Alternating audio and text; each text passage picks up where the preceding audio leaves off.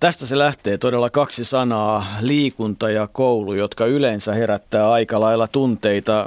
Sanna Kojo jo muutaman kysymyksen heitti, miten kuntien, valtio ja kolmannen sektorin yhteistyötä voisi kehittää koululaisten hyvinvoinnin lisäämiseksi ja ovatko koulujen tilat ja pihat kansalaisen käytössä niin hyvin kuin mahdollista, kannustavatko tilat liikkumiseen. No siinä nyt on neljä peruskysymystä, että jos niihin saattaisiin hyviä vastaus, vastauksia studiojoukkueelta, niin silloin oltaisiin jo aika pitkällä, mutta tämähän on kontaktilähetys. Meille voi soittaa, lähettää sähköpostia, tekstiviestejä, otetaan niitä mielellään vastaan.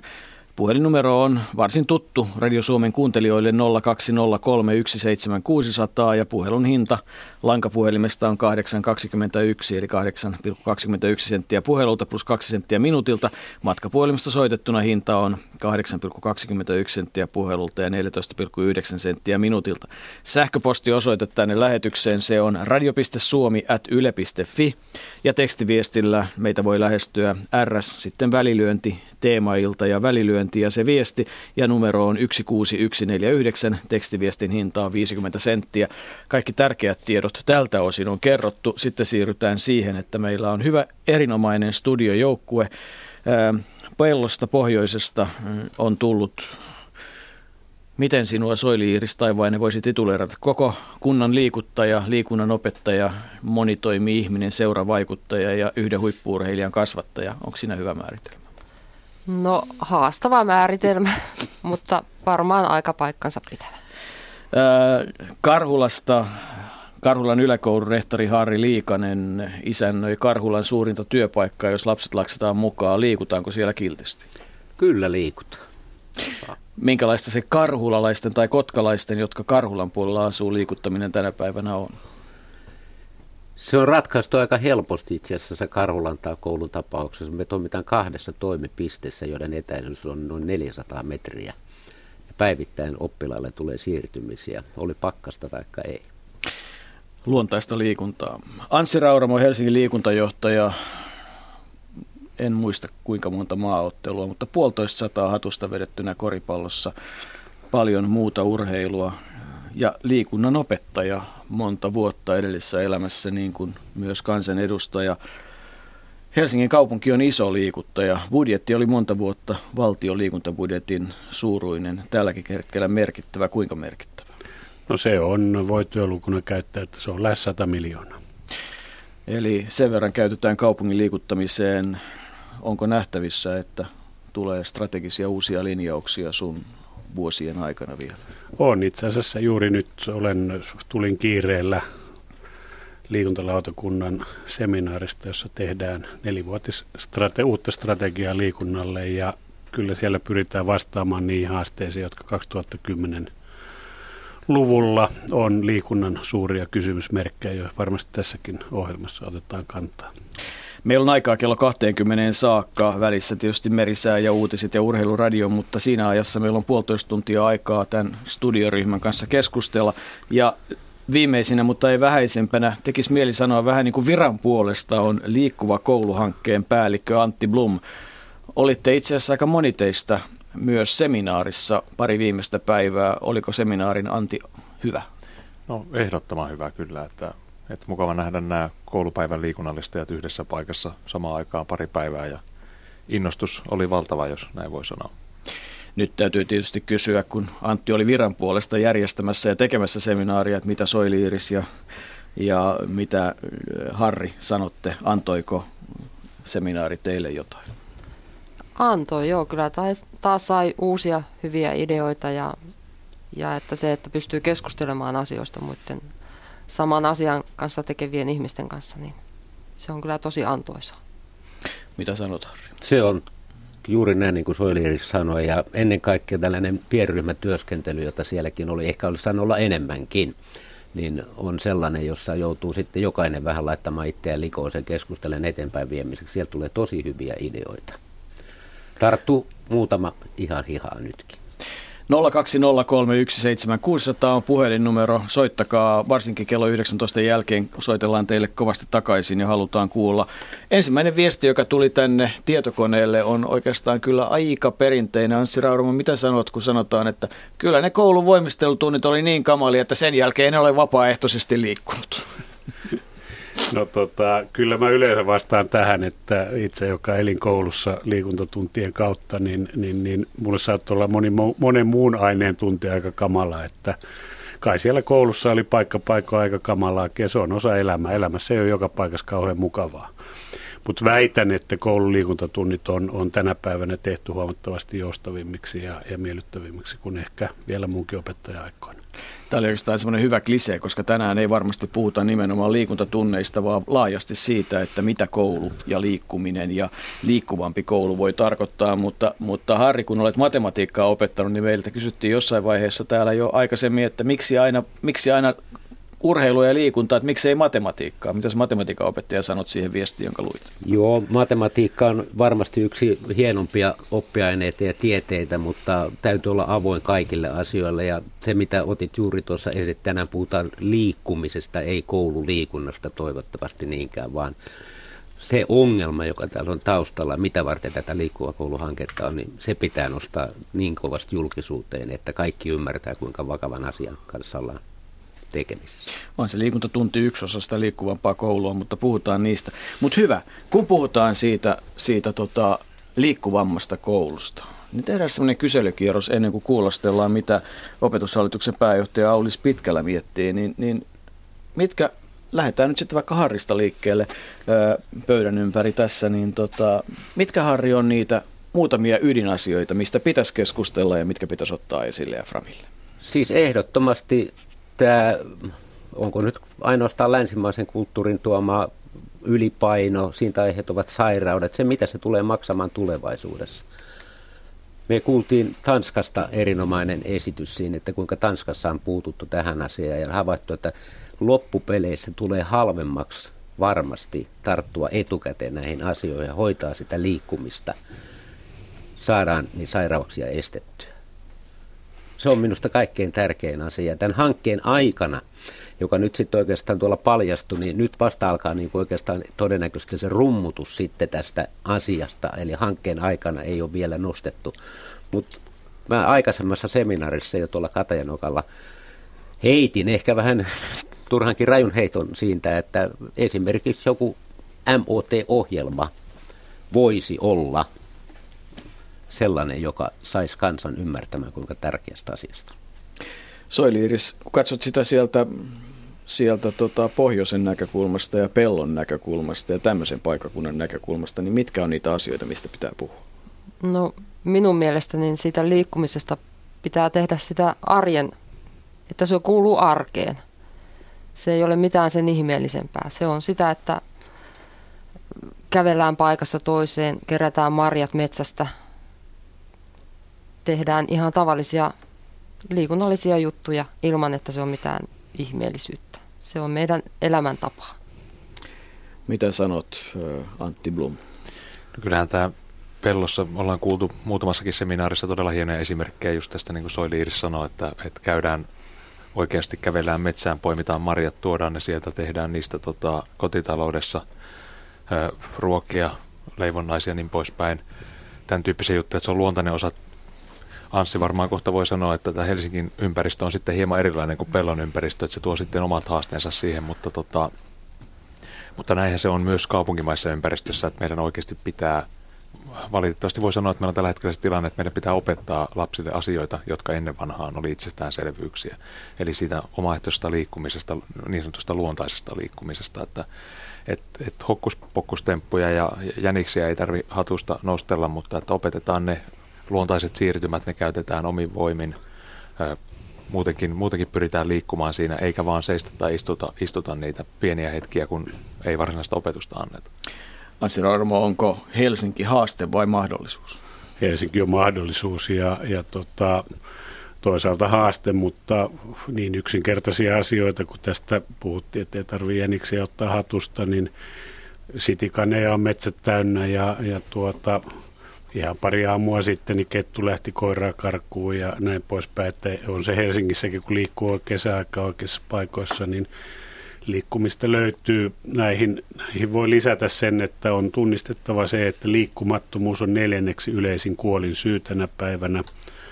Ja sieltä tulee terveyspuolelta, nyt rupesi tulemaan sen kautta tota, voimakasta signaalia, kun tähän asti kaikkia sairauksia lääkärit hoitaa kauhean mielellään, mutta kun liikkumattomuutta he ei voi hoitaa muuta kuin kehottamalla ihmisiä liikkumaan, niin, niin se on varmasti meille liikunnasta ja liikkumisesta kiinnostuneille tärkeä asia. Ja sitten on tietysti niin, että tänä päivänä kun houkutuksia on paljon, niin pitää luoda myös olosuhteita, että lapsille se liikkuminen sinällään on sitten elämys.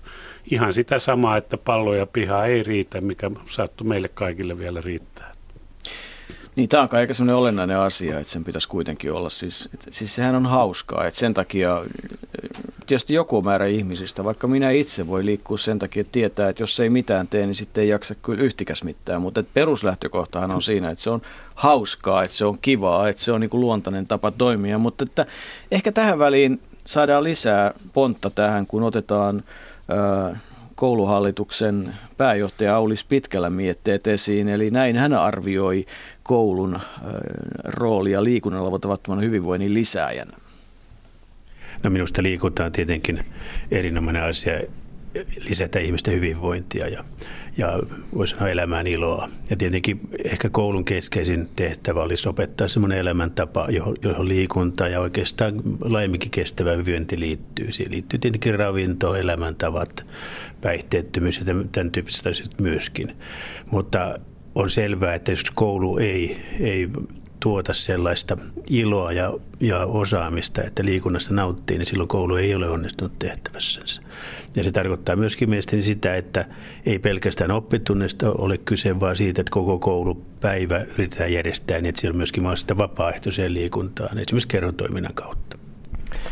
Pitäisikö tämä kääntää ehkä niin päin, että miten koulu ja vastaavat instanssit voisi tukea esimerkiksi sitä perusyksikköä perhettä niin, että, että tämä liikunnallisempi ja elämäntapa ja sitä kautta parempi hyvinvointi toteutuisi?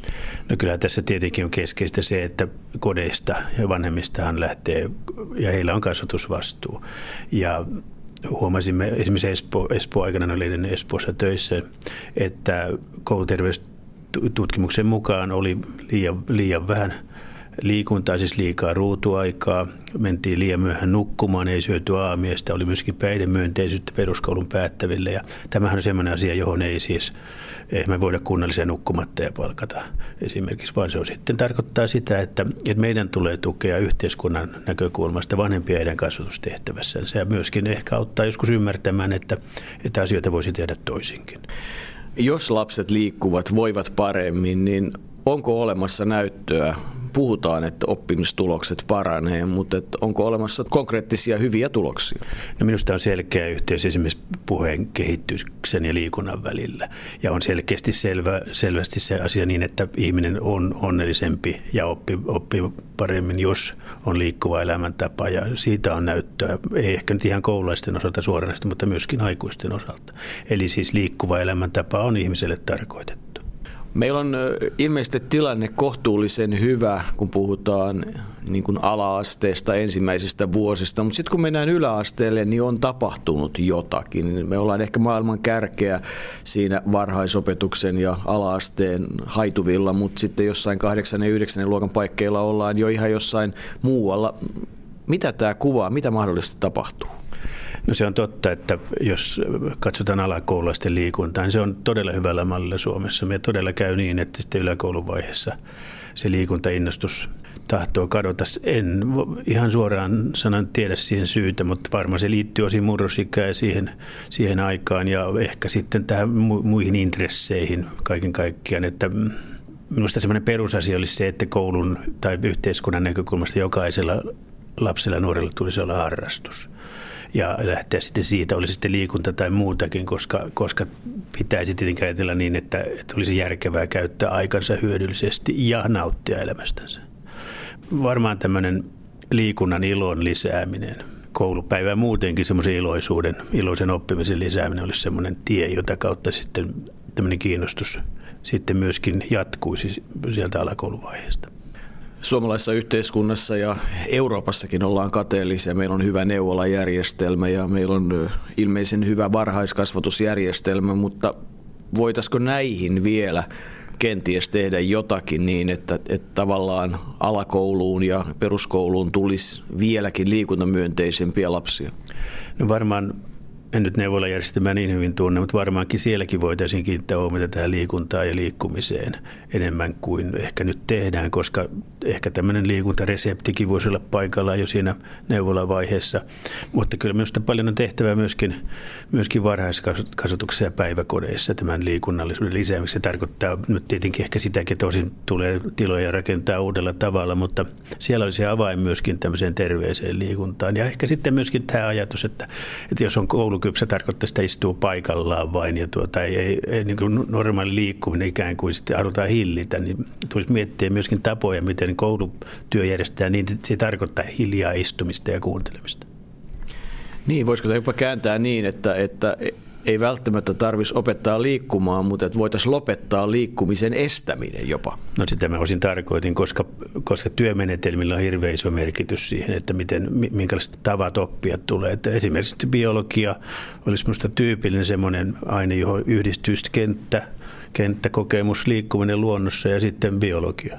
Että, että ne on ihan luontaista minun mielestäni. Näin puhui opetushallituksen pääjohtaja Aulis Pitkälä. nolla kaksi nolla kolme yksi seitsemän kuusi nolla nolla on numero tähän lähetykseen. Me otamme puheluita tänne ja haluamme kuulla teidän kommenttejanne, kysymyksiämme, ajatuksiamme. Meillä on hyvä raati täällä. Soili-Iiris Taivainen Pellosta, Antti Blom, Liikkuva kouluhankkeen päällikkö, Karhulan yläkoulun rehtori Harri Liikanen ja Helsingin liikuntajohtaja Anssi Rauramo. Ja nyt ennen kello kahdeksantoista viisikymmentä merisäätä lähdetään Anssista liikkeelle. Mitä otat kiinni tai mitä sanot Aulis Pitkälän mietteistä, mitä sieltä tarttui mieleen? No kaksi asiaa mulle ennen kaikkea, että tämä lähtökohta, että koulun jälkeen jokaisella lapsella olisi vähintään yksi harrastus, se on, on hyvä, hyvä ja avarakatseinen, että voisi harrastus olla muutakin kuin liikuntaa, pääasiat on aktiivinen. Toinen, jota jäin pohtimaan tuossa, että kun puhuttiin koulun, koulun roolista ja vanhempien vastuusta, toki vanhemmilla on vastuu, mutta kyllä koulun rooli on myös taata se, että lapsi oppii perusliikuntataidot.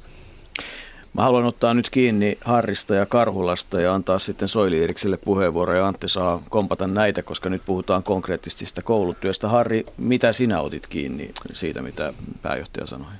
No ihan tuosta lopusta nappasin tietenkin tämän biologian ja luonnon, koska Karhulan koulun hankkeessa on ollut toinen pääteema oli nimenomaan polkupyörä.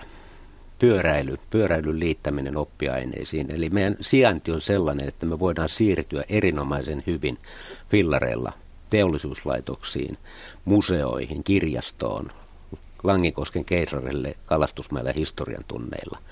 Niitä voi käyttää niin moneen eri tarkoitukseen ja ennen kaikkea meidän erinomaiset biologian opettajat käyttää niitä siirtyessään opetusmetsään Jumalniemeen tai Kymijoenrantaan ottamaan vesinäytteitä ryhmän kanssa. Erinomainen apuväline, kolmekymmentäviisi polkupyörää. Soili-Iiris, mitä sinulle jäi mieleen pääjohtajan puheesta? No tämä ala- ja yläkoulun, että mitä siinä tapahtuu, kun alakoulusta siirrytään yläkouluun? Mitä siinä tapahtuu? Joo, tota, seminaarissa Karolainen esitteli meidän seurannan tuloksia ja totesi, että yläkoulustatus. Ja se on oikeastaan semmoinen asia, mistä mun mielestä meidän pitäisi ottaa kiinni, että, että se on semmoinen asia, mikä me ollaan vuosien saatossa no, kehitetty. Ehkä se on ollut jo seitsemänkymmentäluvullakin yläkoululaisilla tietty leima, mutta että se on semmoinen asia myös, mihin mä uskon, että me pystytään tekemään muutoksia. Me pystytään muuttamaan sitä, että yläkoulu ei tarkoita sitä, että pihalla ei saa liikkua esimerkiksi. Että sinne, sinne tuppi sinne, vaan pitää tuoda semmoisia liikkumismuotoja, jotka on yläkoululaisille ö, ominaisia. Karhulan koulusta hyvä esimerkki on se, että yläkoulustatuksessa aika monessa Suomen kunnassa on tällä hetkellä se, että välitunnit vietetään sisällä, saa viettää sisällä. Karhulan koulussa ei saa. Se ei ole mikään ihmeellinen asia, mutta se on, se, siinä tietysti seuraa oppilaalta vastustusta siinä vaiheessa, kun lähdetään muuttamaan sitä, mutta että meillä on mahdollisuus muuttua. Lyhyt kommentti Anssilta vielä yläkouluun, kun aikanaan vedit. No mä oon vetänyt niin kauhean kauan sitten, että silloin oli vielä Helsingissä oppikoulu, että lapset tuli oppikoulu ja oppikoulussa ei ihan silleen niitä esteitä ollut, että lapsiin pääsi silloin liikunnanopettaja vähän aikaisemmin kiinni.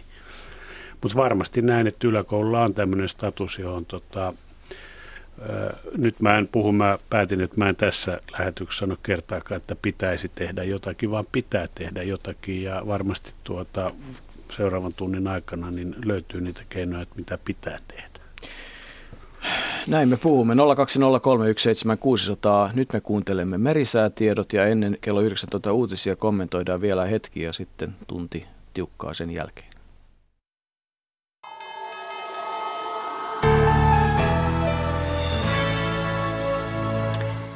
Niin, kello on kahdeksantoista viisikymmentä. Tässä säätiedotus merenkulkijoille ja aluksi kovan tulevaroituksia. Suomenlahden länsiosa ja Pohjois-Itämeren itäosa. Idän ja koillisen välistä tuulta seitsemäntoista metriä sekunnissa. Suomenlahden itäosa ja Pohjois-Itämeren länsiosa. Idän ja koillisen välistä tuulta viisitoista metriä sekunnissa. Toistan varoitukset. Kovan tulevaroituksia siis Suomenlahden länsiosa ja Pohjois-Itämeren itäosa, idän ja koillisen välistä tuulta seitsemäntoista metriä sekunnissa. Suomenlahden itäosa ja Pohjois-Itämeren länsiosa, idän ja koillisen välistä tuulta viisitoista metriä sekunnissa. Suomessa oleva korkeapaineen seläne liikkuu hitaasti koilliseen. Suomen eteläpuolella oleva matalapaine liikkuu Pohjois-Itämerelle. Odotettavissa huomisiltaan asti Suomenlahti ja Pohjois-Itämeri idän puoleista tuulta kahdeksasta kahteentoista metriä sekunnissa. Aamupäivällä idän ja koillisen välistä tuulta yhdestätoista viiteentoista metriä sekunnissa. Suomenlahden länsiosassa ja Pohjois-Itämeren itäosassa kolmetoista seitsemäntoista metriä sekunnissa. Iltapäivällä tuuli heikkenee, aamusta alkaen vesisadetta. Ahvenanmeri ja Saaristomeri idän ja koillisen välistä tuulta kuudesta kymmeneen metriä sekunnissa, yöstä alkaen kahdeksasta kahteentoista metriä sekunnissa, päivällä vesisadetta. Selkämeri itätuulta neljästä kahdeksaan metriä sekunnissa, aamulla koillistuulta kahdeksasta kahteentoista metriä sekunnissa, huomenna iltapäivällä etelästä alkaen vesisadetta. Merenkurkku idän puoleista tuulta neljästä kahdeksaan metriä sekunnissa, iltapäivällä koillistuulta kahdeksasta kahteentoista metriä sekunnissa, enimmäkseen hyvä näkyvyys. Perämeri suunnaltaan vaihtelevaa tuulta yhdestä viiteen metriä sekunnissa, aamupäivällä itätuulta neljästä kahdeksaan metriä sekunnissa, myöhemmin iltapäivällä koillistuulta seitsemästä kahteentoista metriä sekunnissa, enimmäkseen hyvä näkyvyys. Ja vielä Saimaa suunnaltaan vaihtelevaa tuulta yhdestä viiteen metriä sekunnissa, huomenna voimistuvaa koillisen puoleista tuulta, iltapäivällä viidestä yhdeksään metriä sekunnissa, päivällä paikoin vesisadetta, enimmäkseen hyvä näkyvyys. Ja odotettavissa perjantai-illasta lauantai-iltaan Suomenlahti, Pohjois-Itämeri, Ahvenanmeri, Saaristomeri ja Selkämeren eteläosa. Etelän ja lännen välille kääntyvää tuulta yöstä alkaen enimmäkseen alle kymmenen metriä sekunnissa. Selkämeren pohjoisosa, merenkurkku ja perämeri, pohjoisen ja idän välistä tuulta. Kovan tuulen todennäköisyys yöllä seitsemänkymmentä prosenttia. Lauantai-aamuna tuuli heikkenee, päivällä alle neljätoista metriä sekunnissa. Ja säätietoja rannikkoasemilta tänään kello kahdeksantoista. Haapasaaressa lämpötila neljä astetta, itätuulta viisi metriä sekunnissa pilvistä ja näkyvyys neljäkymmentäviisi kilometriä. Kotkarankki viisi, itä kuusi, Orengrund neljä, itä neljä, Emäsalo neljä, itäkoillinen seitsemän. Kalvodagrund kaksi, itäkoillinen yhdeksän, Eestiluoto, tuuli itäkoillisesta yhdeksän metriä sekunnissa. Harmaja neljä, itä kahdeksan, pilvistä neljäkymmentäviisi, Mäkiluoto neljä, itäkoillinen yksitoista, Bogashär neljä, itä yksitoista, selkeä yli viisikymmentä kilometriä. Jussarö neljä, itäkoillinen yksitoista, puoli pilvistä neljäkymmentä, Hanko Tulliniemi viisi, itä kolmetoista, Russarö neljä, itä kolmetoista, Venö kuusi, itä viisi, Yttö viisi, itä seitsemän, pilvistä yli viisikymmentä kilometriä. Buxar neljä, itä yksitoista, Ristna kuusi, itäkoillinen neljä, selkeä kolmekymmentäviisi, Kotskasandön kuusi, itä kuusi, neljäkymmentä kilometriä. Rajakari seitsemän, itäkoillinen seitsemän, Fagerholm kahdeksan, itä kolme, Kymlinge seitsemän, itä viisi, pilvistä neljäkymmentäviisi kilometriä. Nyhamn viisi, itä kymmenen, yli viisikymmentä kilometriä, Märket viisi, itä viisi, Isokari kuusi, itä viisi, selkeä neljäkymmentä.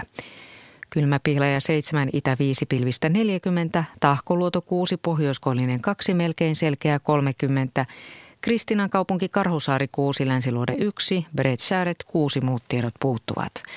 Strömingsboran kolme, itäkoillinen kuusi, Valassaaret kolme, itä viisi, Kallan yksi, pohjoiskoillinen kolme, Tankkar yksi, koillinen neljä, melkein selkeää neljäkymmentä. Ulkokalla miinus yksi, koillinen yksi, Nahkiainen miinus kolme, länsi kaksi, Raahe miinus kaksi, länsi kaksi, Sumua näkyvyys alle kaksisataa metriä. Oulu Vihreäsaari miinus yksi, Pohjoinen yksi, kaksikymmentäviisi kilometriä, Marjaniemi miinus yksi, Lounas kolme, Selkeä kolmetoista, Kemi ykkönen nolla, Etelä-Lounas neljä ja Ajos lämpötila miinus yksi aste, tuuli etelästä viisi metriä sekunnissa, selkeä ja näkyvyys kymmenen kilometriä. Ja meriveden korkeudet on mitattu tänään kello seitsemäntoista, Kemi miinus kuusi senttimetriä, Oulu miinus seitsemän, Raahe miinus viisi, Pietarsaari miinus kolme, Vaasa miinus seitsemän, Kaskinen miinus viisi, Mäntyluoto miinus kuusi, Rauma miinus viisi, Turku miinus neljätoista, Föglö miinus kahdeksan, Hanko miinus kaksitoista ja Helsinki sekä Hamina miinus kuusitoista senttimetriä. Ja Alkon korkeus on mitattu tänään kello kuusitoista Pohjois-Itämerellä ja se oli yksi metri.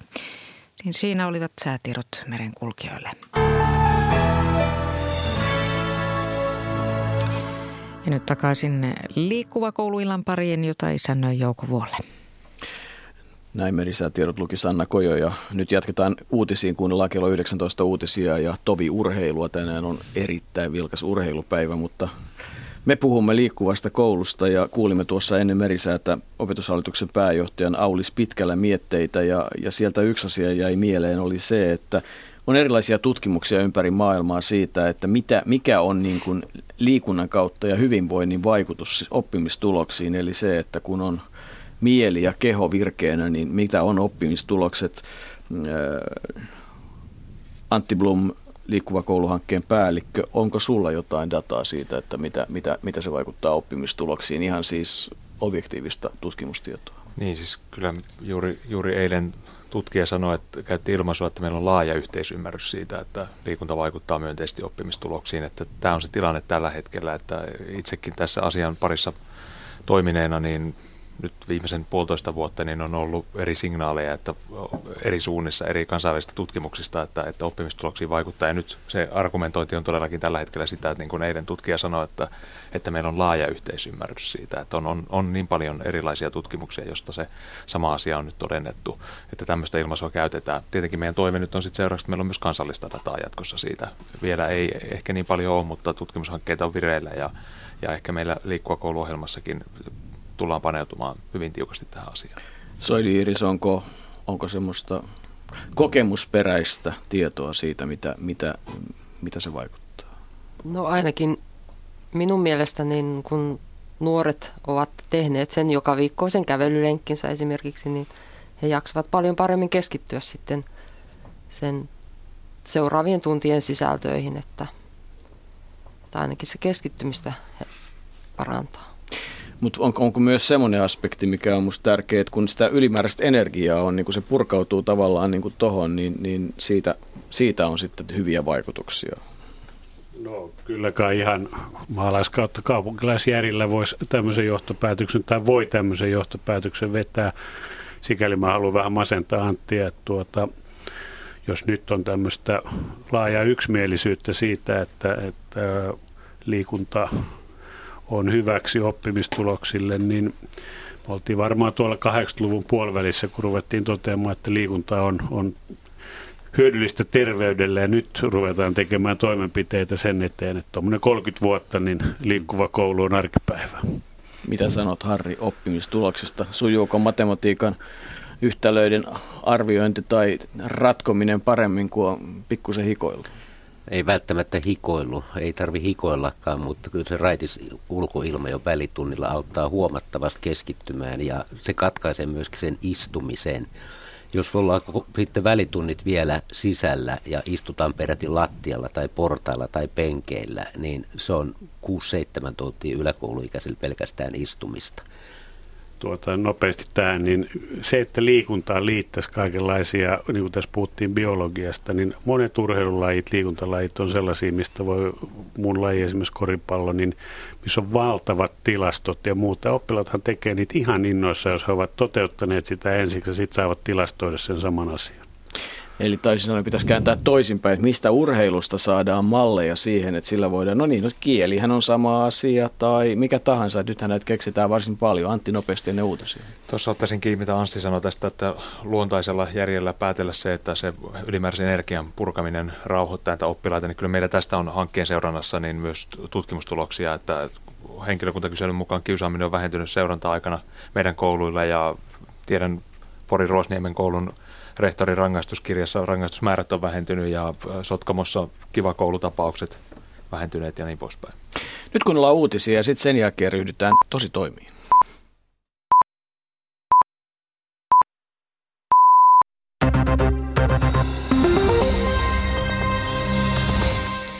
Nokian alkuvuoden tappiollinen tulos pudotti yhtiön osakkeen hinnan Helsingin pörssissä jälleen alle kolmeen euroon. Päivän aikana osakkeen hinnasta suli noin kolme pilkku viisi prosenttia. New Yorkissa Nokialla käydään kauppaa noin puolitoista prosenttia eilisen päätöshintaa halvemmalla. Nokia kertoi tehneensä tammi-maaliskuussa tappiota yli miljardi euroa. Yhtiö myi puhelimia neljäsosan vähemmän kuin vuotta aiemmin. Älypuhelinten myynti puolittui. Näytteenotto Venäjän Lugajoella jatkuu viimeistään ensi kuun alussa. Asiasta päätettiin Itämeren suojelukomission johtaman suomalais-venäläisen projektin kokouksessa. Näytteiden avulla yritetään selvittää Lugajoen kautta Itämereen valuvien huomattavien fosforipäästöjen lähdettä. Tutkimus on ollut keskeytyksissä sen jälkeen, kun Suomen ympäristökeskuksen erikoistutkija Seppo Knuuttila pidätettiin näytteenottomatkalla Venäjällä viime viikolla. Tutkija kertoi kokemuksestaan päivällä tiedotustilaisuudessa. Hän sanoi muun muassa olleensa kaksitoista tuntia ilman ruokaa venäläisessä putkassa. Sosiaali- ja terveysalan ammattijärjestö Tehy on tyytyväinen hallituksen esitykseen uudeksi vanhuspalvelulaiksi. Järjestö ei kaipaa lakiin alun perin luvattua henkilöstön vähimmäismitoitusta. Tehy kiittää lakiesitystä asiantuntemuksen ja moniammatillisen yhteistyön korostamisesta. Järjestön mielestä esitys parantaa hoitoa ja vanhusten oikeutta hoitoon. Lähi- ja perushoitajia edustavan SuPerin mielestä lakiesitys ei paranna vanhustenhoidon nykytilaa, koska siitä puuttuvat sitovat määräykset koulutetun hoitohenkilöstön määrästä. Norjan joukkosurmaaja Anders Behring Breivik on, oli alun perin suunnitellut yhteensä kolmen autopommin räjäyttämistä Oslon keskustassa. Pommi-iskuja olisi seurannut aseellinen hyökkäys. Hän joutui kuitenkin luopumaan suunnitelmastaan, koska ei pystynyt valmistamaan kuin yhden pommin, muun muassa teknisten ongelmien ja raaka-ainepulan takia. Breivik kertoi aikeistaan oikeudenkäynnissä Oslossa. Suomen tasa-arvovaltuutettuna jatkaa varatuomari Pirkko Mäkinen. Valtioneuvosto on nimittänyt Mäkisen uudelle viisivuotiskaudelle. Tasa-arvovaltuutettu valvoo naisten ja miesten välisestä tasa-arvosta annetun lain noudattamista. Säätiedotus. Maan etelä- ja keskiosassa huomenna lisääntyvää pilvisyyttä ja aamupäivällä etelästä alkaen vesisadetta. Pohjois-Karjalassa vain paikoin. Maan keskiosassa aluksi paikoin myös räntäsadetta. Yön alin lämpötila miinus kahdeksasta plus kolmeen, lauhinta on etelässä. Päivän ylin lämpötila lännessä kahdesta viiteen, idässä neljästä kymmeneen astetta.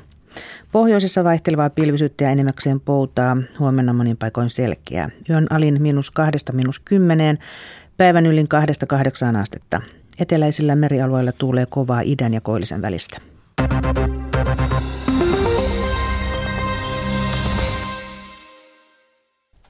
Jatketaan hetki urheiluradiolla. Jääkiekon kolmas äs äm-liigafinaali on menossa Lahdessa pelikanssi Jyppi. Ja tässä meillä heti tarjolla, kun ensimmäistä erää pelataan, maalipotkuri. Ja nyt on Ryan Läsch jäällä nimenomaan Henri Auvista vastaan tässä pelaamassa, kun pelikanssi ykkönen on jäällä. Koskiranta voittaa aloituksen. Näin ollaan Jyppin puolustusalueella. Kiekko tällä hetkellä Läschille. Läsch ei lähde vielä itse vetämään, vaan maltaa ja kyttää sitten pelaa maalin eteen rystymästä ja kiekko maaliin! Pelikanssi johtaa ottelua näin yksi nolla Arttu Luttinen maalin tekijänä. Ottelua ehditty pelata kolme minuuttia neljäkymmentä sekuntia. Läsch malttaa mielensä, pelaa pitkään selkä maaliin päin. Imee yhden puolustajan itseensä, sen jälkeen pelaa voimakkaasti kiekon maalin eteen, jossa odottaa Arttu Luttinen. Pudotuspelien maalikuningas tällä hetkellä ja Luttinen nostaa rystyltä kiekon ohi Riku Heleniuksen. Ja Lahden Pelikans johtaa hurmiossa olevan kotiyleisönsä edessä tätä kolmatta loppuottelua yksi nolla. Näin tulee Jyp punaviivan yli Erik Perin, jolla on kyllä ihaltava luistelutekniikka. Pystyy pelaamaan kiekon eteenpäin, Tuppurainen antaa sen eteenpäin ja siinä on tasoitus! Oi, mikä maali tulee ylivoimalla, Jyp iskee lukemat yhteen yhteen. Ja nähdäkseni se on sitten Tuppurainen, joka pääsee siivoamaan maalin edestä tuo kiekon, kiekon Pelikans maalin ja ylivoimalla Jyp tulee tasoihin, kun viisikymmentäkuusi sekuntia oli tuota Läschin ja Pelikansin rangaistusta jäljellä. Jyp tulee ylivoimalla tasoihin yhteen yhteen ja Erik Perin on tietysti suuren suuri arkkitehti tästä antaa siihen Tuppuraiselle. Sen jälkeen oliko Pesonen ja vieläkö sieltä Tuppurainen. Katsotaan nyt Peri joka tapauksessa siinä kiekon kanssa siniselle tulee. Vähän häiritsee siinä ensin Tuppurainen ja se on Tuppurainen joka kiekon laittaa sisään ja nämä lukemat yksi yksi. Niikki Juusela selosti ja yksi yksi edelleenkin ottelu, kun ensimmäistä erää jäljellä kolme kolmekymmentäkolme. Venäjällä surraan Valeri Vasiljefia, joka on kuollut kuudenkymmenenkahden vuoden ikäisenä. Kaksi olympiakultaa, kahdeksan maailmanmestaruutta, yksi kaikkien aikojen kovimpia jääkiekon puolustajia pelaaja kuoli sydän- ja munuaisvaivoihin. Ja Venäjällä on samoin loppuottelu menossa. Siellä Dynamo Moskova, Avangard, Omsk, Raimo Summasen ja Karri Rämön joukkue Rämömaalilla. Peli on kaksi, se on yksi nolla, Dynamo johtaa erää jäljellä yksi viisitoista, joten tuo on siis tilanne. Ja jalkapalloveikkausliiga on tänään menossa tässä tilanteet, kun kahdeksantoista kolmekymmentä aloiteltiin ottelut. Mypa Jaro nolla nolla, Vaasan Palloseura Inter nolla kaksi, Paajanen Sibiradze ovat Sirbiladze maalintekijät, T P S H J K nolla nolla, J J K Haka on nolla yksi, Castrati on maalintekijä siellä ja I F K Kups Marjahaminassa tämä ottelu yksi yksi, Petteri Forsell tasoitti Jaha Vaikkon maalin, joten tuossa tilanteet ja Urheiluradio jälleen kaksikymmentä nolla kolme. Näin sanoi Jarmo Lehtinen, joka toimittaa urheiluradioita nyt studiossa Jouko Vuolle. Me vietämme Liikkuva kouluiltaa. Täällä ovat paikalla Soili-Iiris Taivainen Pellosta.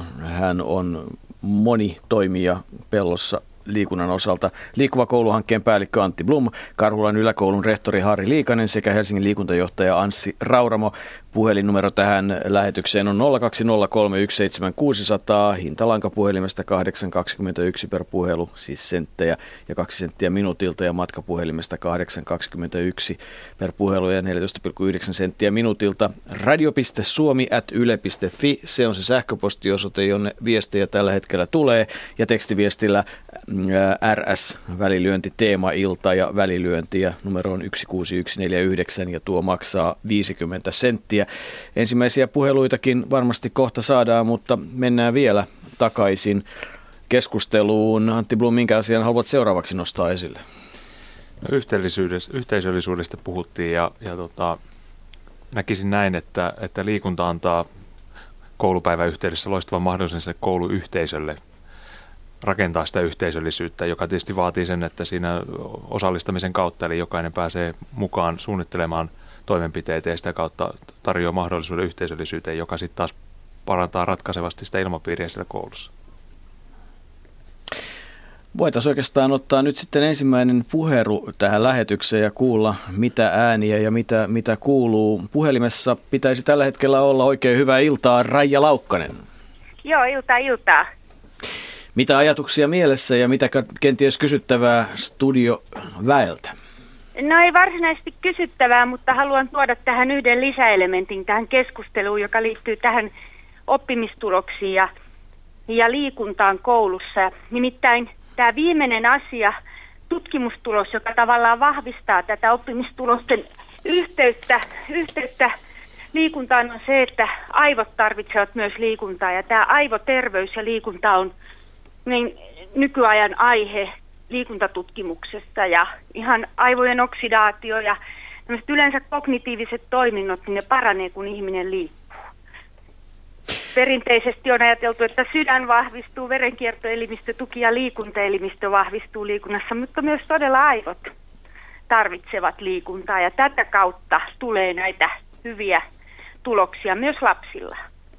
Kun te, Raija Laukkanen, ette esitä meille kysymystä, niin tekee mieli kysyä teiltä, että kun, kun tuota, me kaikki tunnutaan olevan niin kovin yksimielisiä siitä, että tämä liike on hyvästä eri muodosta, mutta kuitenkaan näyttää siltä, että me ei osata saada aikaan sitä riittävästi koulussa, niin onko teillä jotain hyvää vinkkiä tälle yleisölle täällä, että, että miten me saataisiin sitä koulupäivää liikkuvammaksi?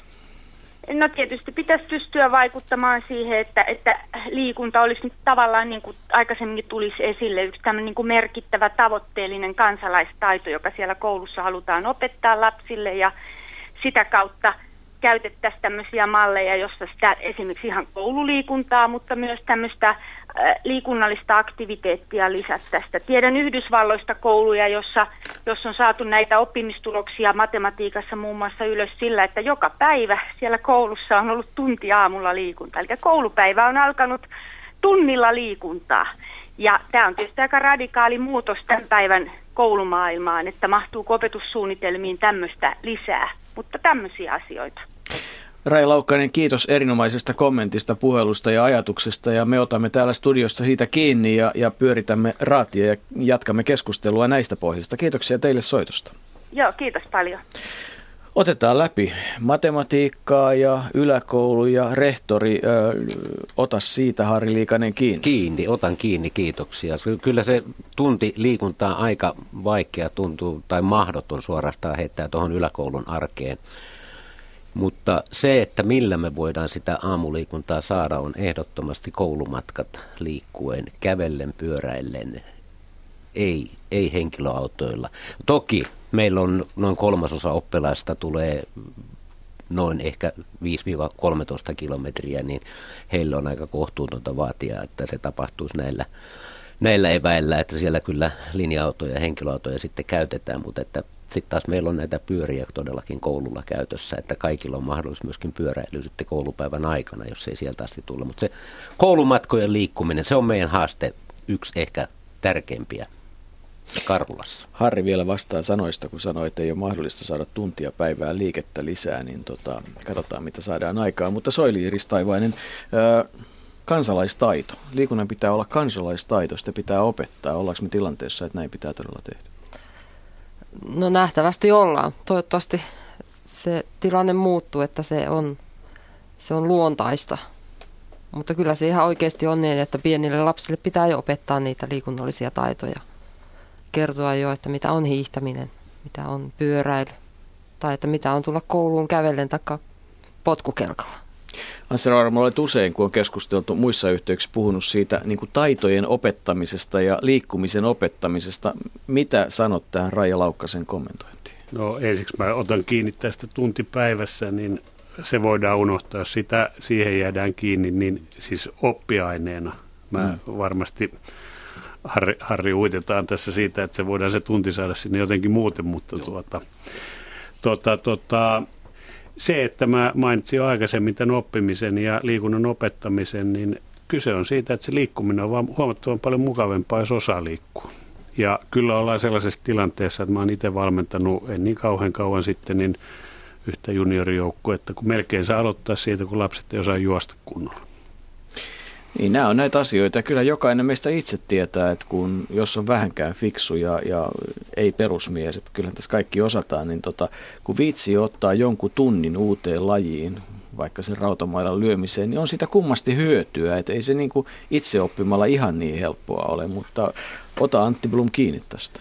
Tota, mä ottaisin ennemminkin kiitosta, että Anssi sanoi, että se tunti voidaan unohtaa, se on mahdotonta, mutta en mä sano, että se on, mä en sanoisi, että se on mahdotonta, mutta se taitaa maksaa tuossa peruskoulujärjestelmässä kaksisataa miljoonaa, että, että toki tiedetään sitten tässä kansantaloudellisessa tilanteessa ja nyt vaikka tuntijakokeskustelua seuraamalla, että, että kyllä se kohtuullisen vaikeaa on, mutta tota, ehkä niin kuin Anssi sanoi ja Harri tuossa taisi tais nyökytellä, että, että tota, kyllä me sinne koulupäivään sitten muutenkin pystytään sitä liikuntaa viemään ja Ja, ja ne olosuhteet, tai, anteeksi koulumatkat aamulla kouluun mentäessä ja tota, sit olosuhteet on toinen erittäin keskeinen asia. Että meidän, meillä kuitenkin on esimerkkejä siitä, että, että tota, kun olosuhteet on riittävän viihtyiset, niin oppilaat saattaa tulla sinne jopa kouluajan ulkopuolella käyttämään niitä, jolloin esimerkiksi tämmöiset esimerkit kuin pingispöytiä koulun pihalle, niin on, on olemassa oppilaita, jotka ei todellakaan ole liikunnallisia ja he ovat tulleet ennen koulualkua aamulla ja op- ää, rehtori ihmettelee, että minkä ihmeen takia, niin kun koulupäivän aikana ei pääse pelaamaan, niin pöydät on aamulla käytössä ennen sitä.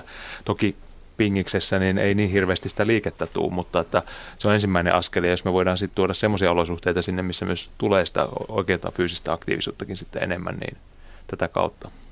Otetaan lisää puheluita. Langan päässä on Ila Purolla. Hyvää iltaa. No iltaa, iltaa.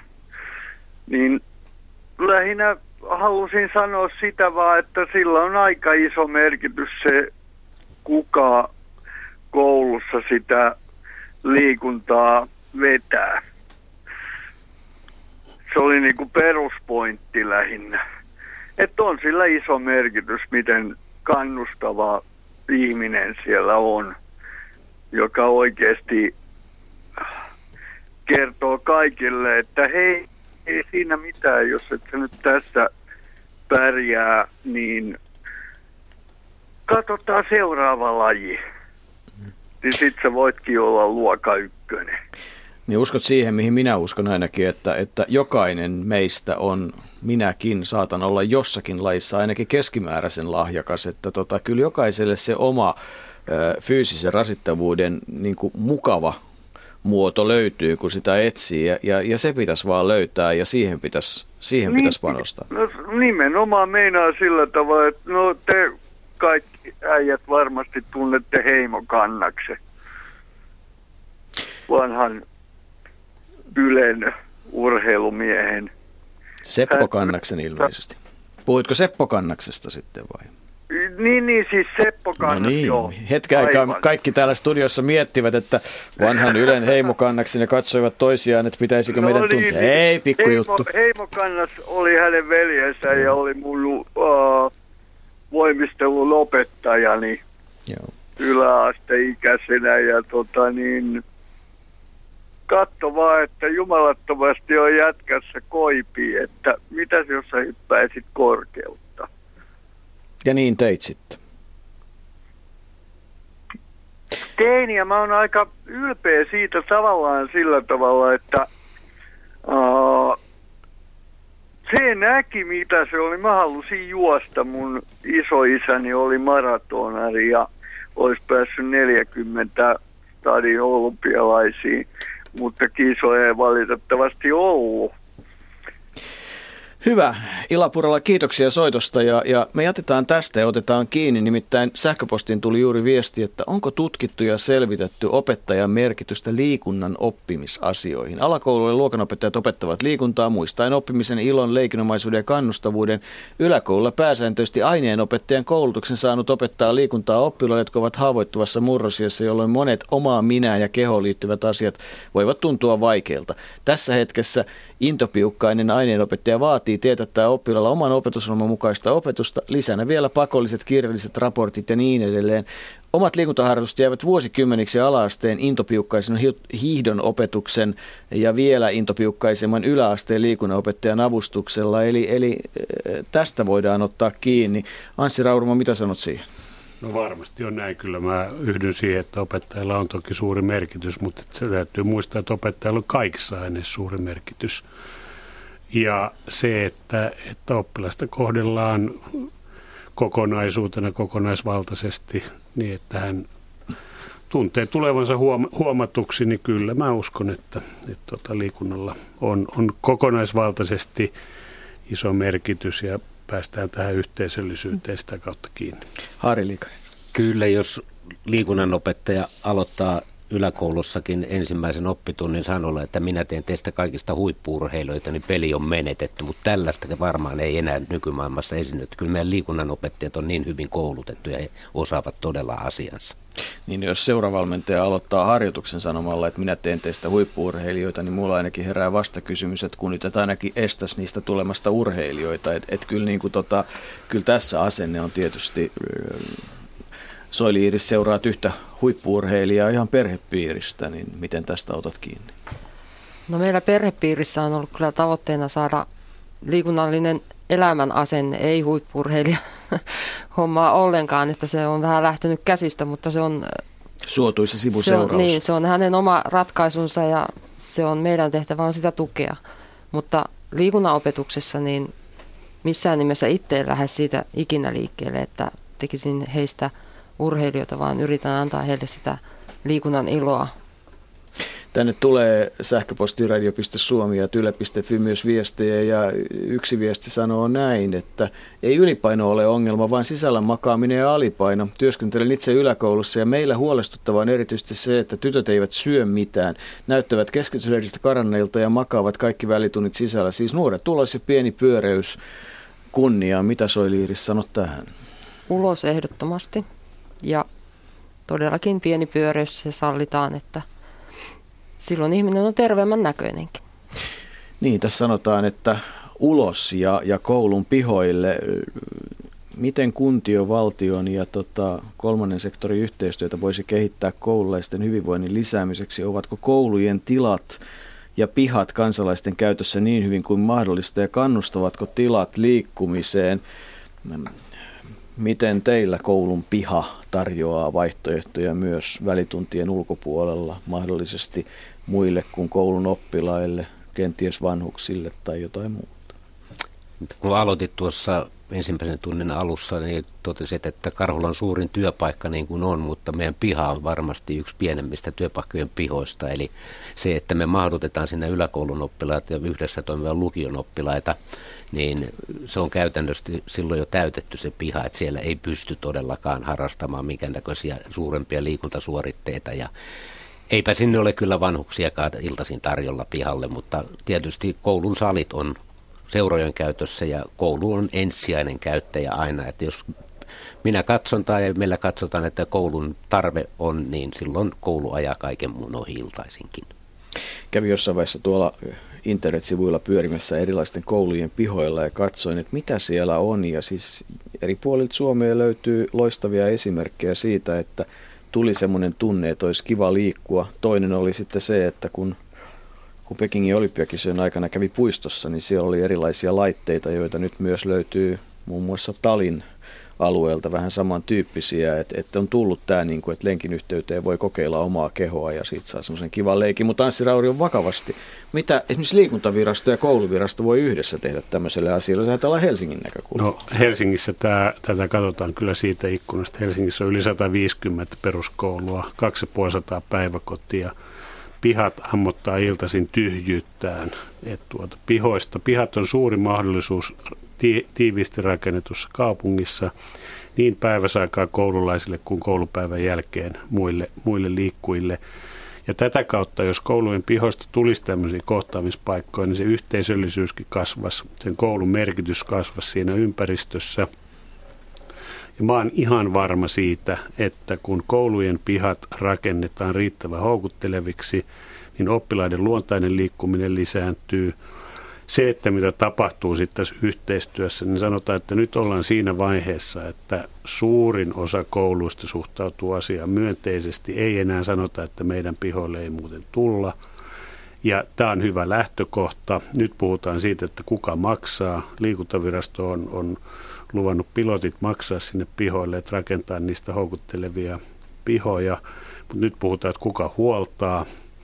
Ja tuota, mä veikkaan, että tämä lopputulos on siinä, että me rakennetaan koulujen läheisyydessä oleville kentille, meidän omille kentille ja huoletaan itse ja, ja yhteistyö saa vielä odottaa sen verran, että se kypsyy.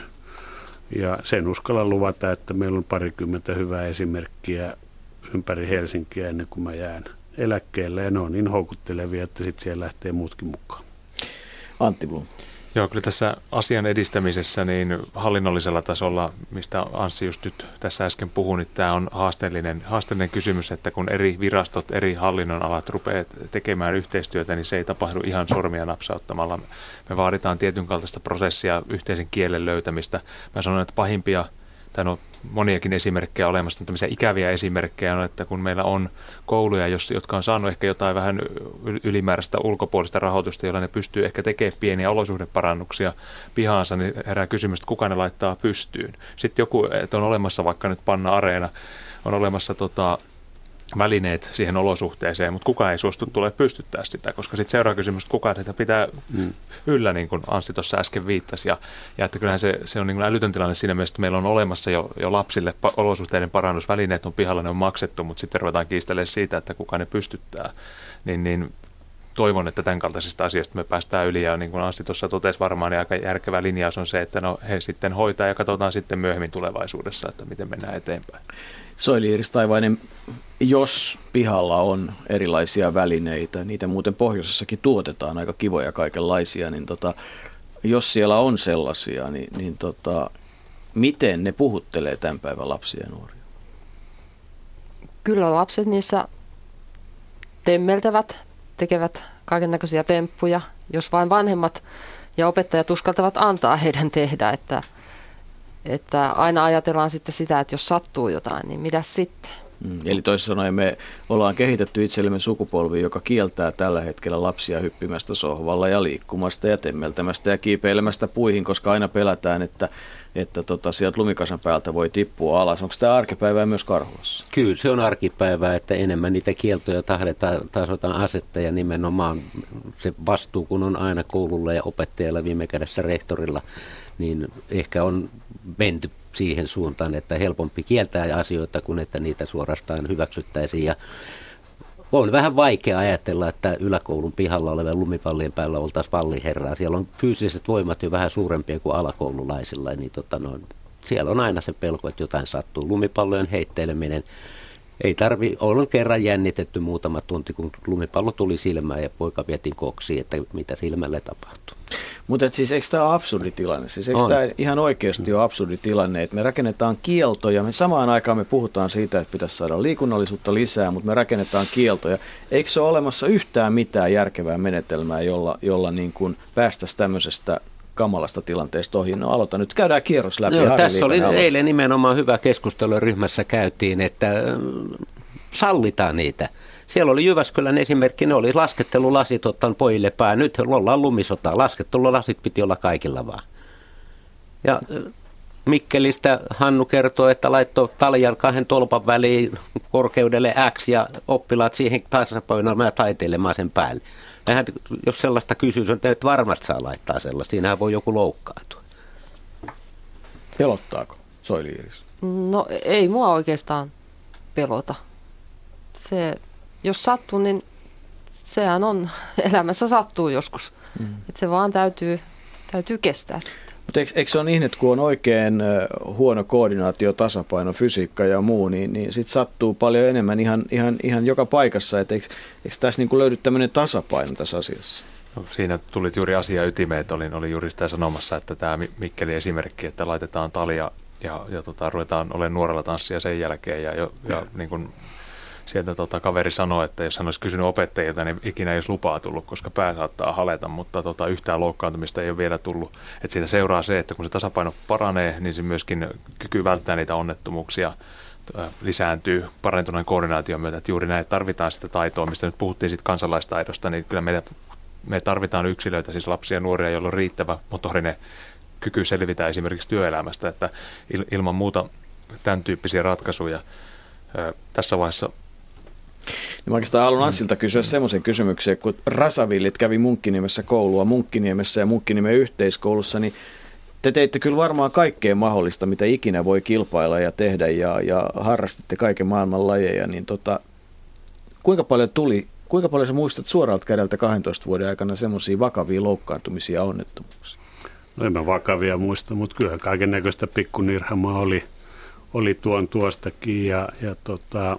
Mutta onko ne vakavia ne nirhamat? Ei, ne on vakavia ja niitä sitten kotonakin selitettiin, milloin milläkin tekosyllä ikinä kerrottu, että mistä ne oli tullut. Et tuota, et, en tiedä, maailma oli erilainen, mutta mä palaan vielä tähän, että kyllähän tämä on niin kuin yhteiskunnassa mennyt. Joka asiaan pitää löytää syyllinen. Et suurimmassa osassa asioita niin ei kukaan tahallaan halua niille lapsille mitään pahaa. Mutta se vastuu ja syyllisyys, ja tästä voi yhden esimerkin ottaa, kun suunnitellaan näitä liikuntapaikkoja, kun meilläkin on nyt tehty näitä kuntoratoja, ja sitten samaan yhteyteen yritetty tehdä lasten liikkupa, liik, liik, liik, leikkipaikkoja, niin, niin näiden yhdistäminen on vaikeaa, että vanhemmat voisivat samanaikaisesti tehdä jollain kuntovälineellä jotakin liikuntaa, ja lapset voisivat leikkiä, mutta niissä on tarkat turvamääräykset, mitkä etäisyydet ei saa samassa paikassa olla. Tosin kun mä kysyin juuri siellä mainitsemassa talissa siitä, että vanhemmilta, kun ne oli tämmöisen leikkipaikalla, että olisiko se mukavaa, jos tässä olisi liikuntavälineitä, niin sanoin, että no ei siitä niin väliä, mutta kun olisi ollut tarjoilun. No niin, nyt päästiin sitten asiaan, mutta pysytään kuitenkin tässä, Harri. Pysytään aiheessa. Vielä tässä kansalaistaidosta ja näistä, niin kyllähän me jossain on menty pieleen, jos meidän liikunnanopettaja joutuu opettaa seiskaluokkalaiset polkea, pol- opettaa polkupyörällä ajoa. Niin, niin, mutta ennen kaikkea se vielä enemmän vika on menty, jos se liikunnanopettaja ei saa opettaa, kun se on liian vaarallista. Mä ihan oikeasti, mä koin Joo, tämän siis tosi joo, hankalana aivan. tilanteena, että et mietin sitä, että kun nyt onni on se, että on vaikka lapsen lapsia pieniä, että, että niinku, totta kai pelottaa aina, kun se kiipeää jonnekin, mutta yhtä aikaa koko ajan sanoo itselleen, että hei, anna sen mennä, ja vaikka mä nyt en tietysti kauheita vastuuta joudu kantamaan, mutta et, anna sen mennä, anna sen pomppia, älä vaan estä sitä liikkumasta. No tästä, tästä onnettomuusasiasta pitää nyt sanoa sitten se, että nyt jos tarkastellaan nyt esimerkiksi kulunutta vuotta, niin meillä on äärimmäisen ikäviä esimerkkejä. Ö, tässä kohtaa olla, ollaan itse mediassa, niin pieni mediakritiikki paikallaan ehkä, niin kuin Anssi tuossa sanoikin, haetaan syyllisiä. Meillä jokaisesta näistä viimeisen vuoden aikana on tapahtunut kolme vakavaa onnettomuutta liikunnassa tai liikuntatapahtumien yhteydessä kouluissa, jotka on kaikki ollut lööpeissä ihan siellä, ollut se ehkä sen päivän ykköslööppi jopa, onko, oliko näin, että kaksi kuolemantapausta ja yksi nikama murtuma.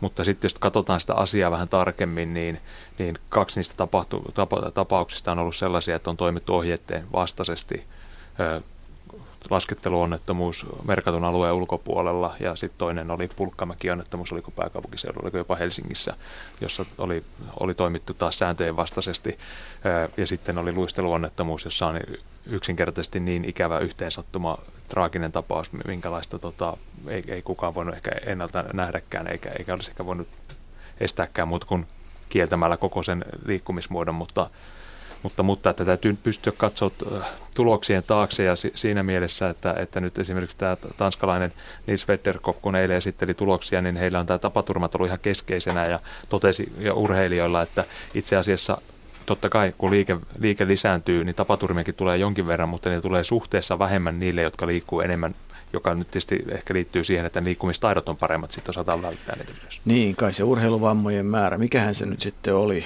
Sanotaan nyt vaikka, että, että se on helppo tehdä otsikoksi, että, että urheiluvammat, sanotaan vaikka, että se olisi vuodessa kaksisataa miljoonaa, mutta liikunnan avulla saavutetut hyödyt kaksi miljardia. Mm-hmm. Niin, niin, tota, niin suuruusluokat on tämä. Mä nyt ihan tarkkaan muista. U K K-instituutilla on ihan tarkat luvut tästä. Mä muistan siitä jossain vaiheessa.